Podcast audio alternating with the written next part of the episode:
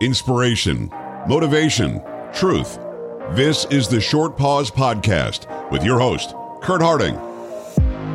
Sticks and stones may break my bones, but words will never hurt me.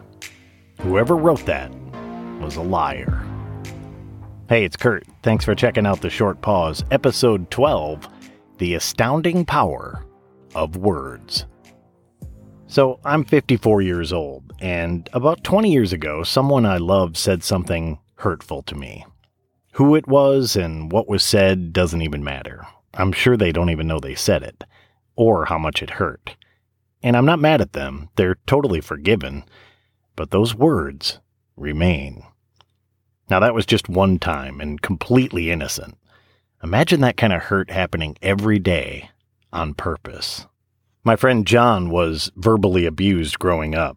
His father is not a good man, and his cruelty cost him his son. So senseless, especially if you knew John. He's not just a good dad, he's a great dad. Not just a good friend, but the kind of person you can really count on.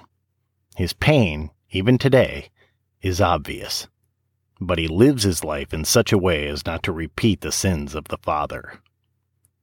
It's interesting, researchers find that verbal abuse, especially when it comes from a parent, is every bit as damaging as physical abuse. In fact, verbal abuse of a child can alter the structure of the brain.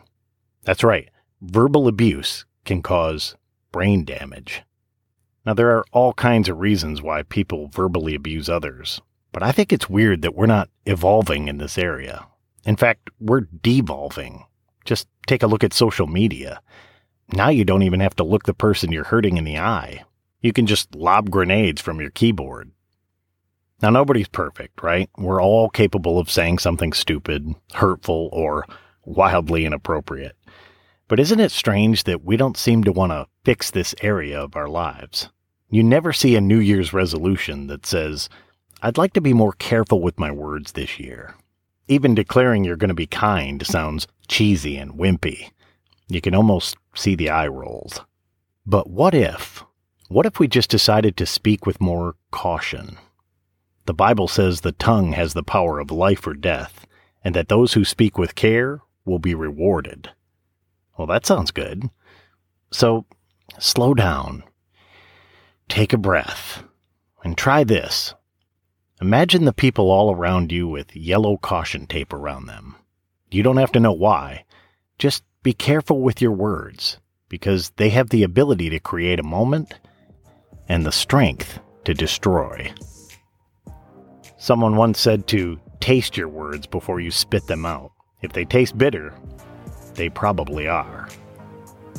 You know what sort of haunts me?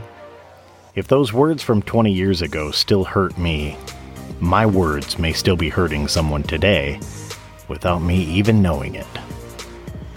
I can do better. We can do better. We'll see you next time on the short pause.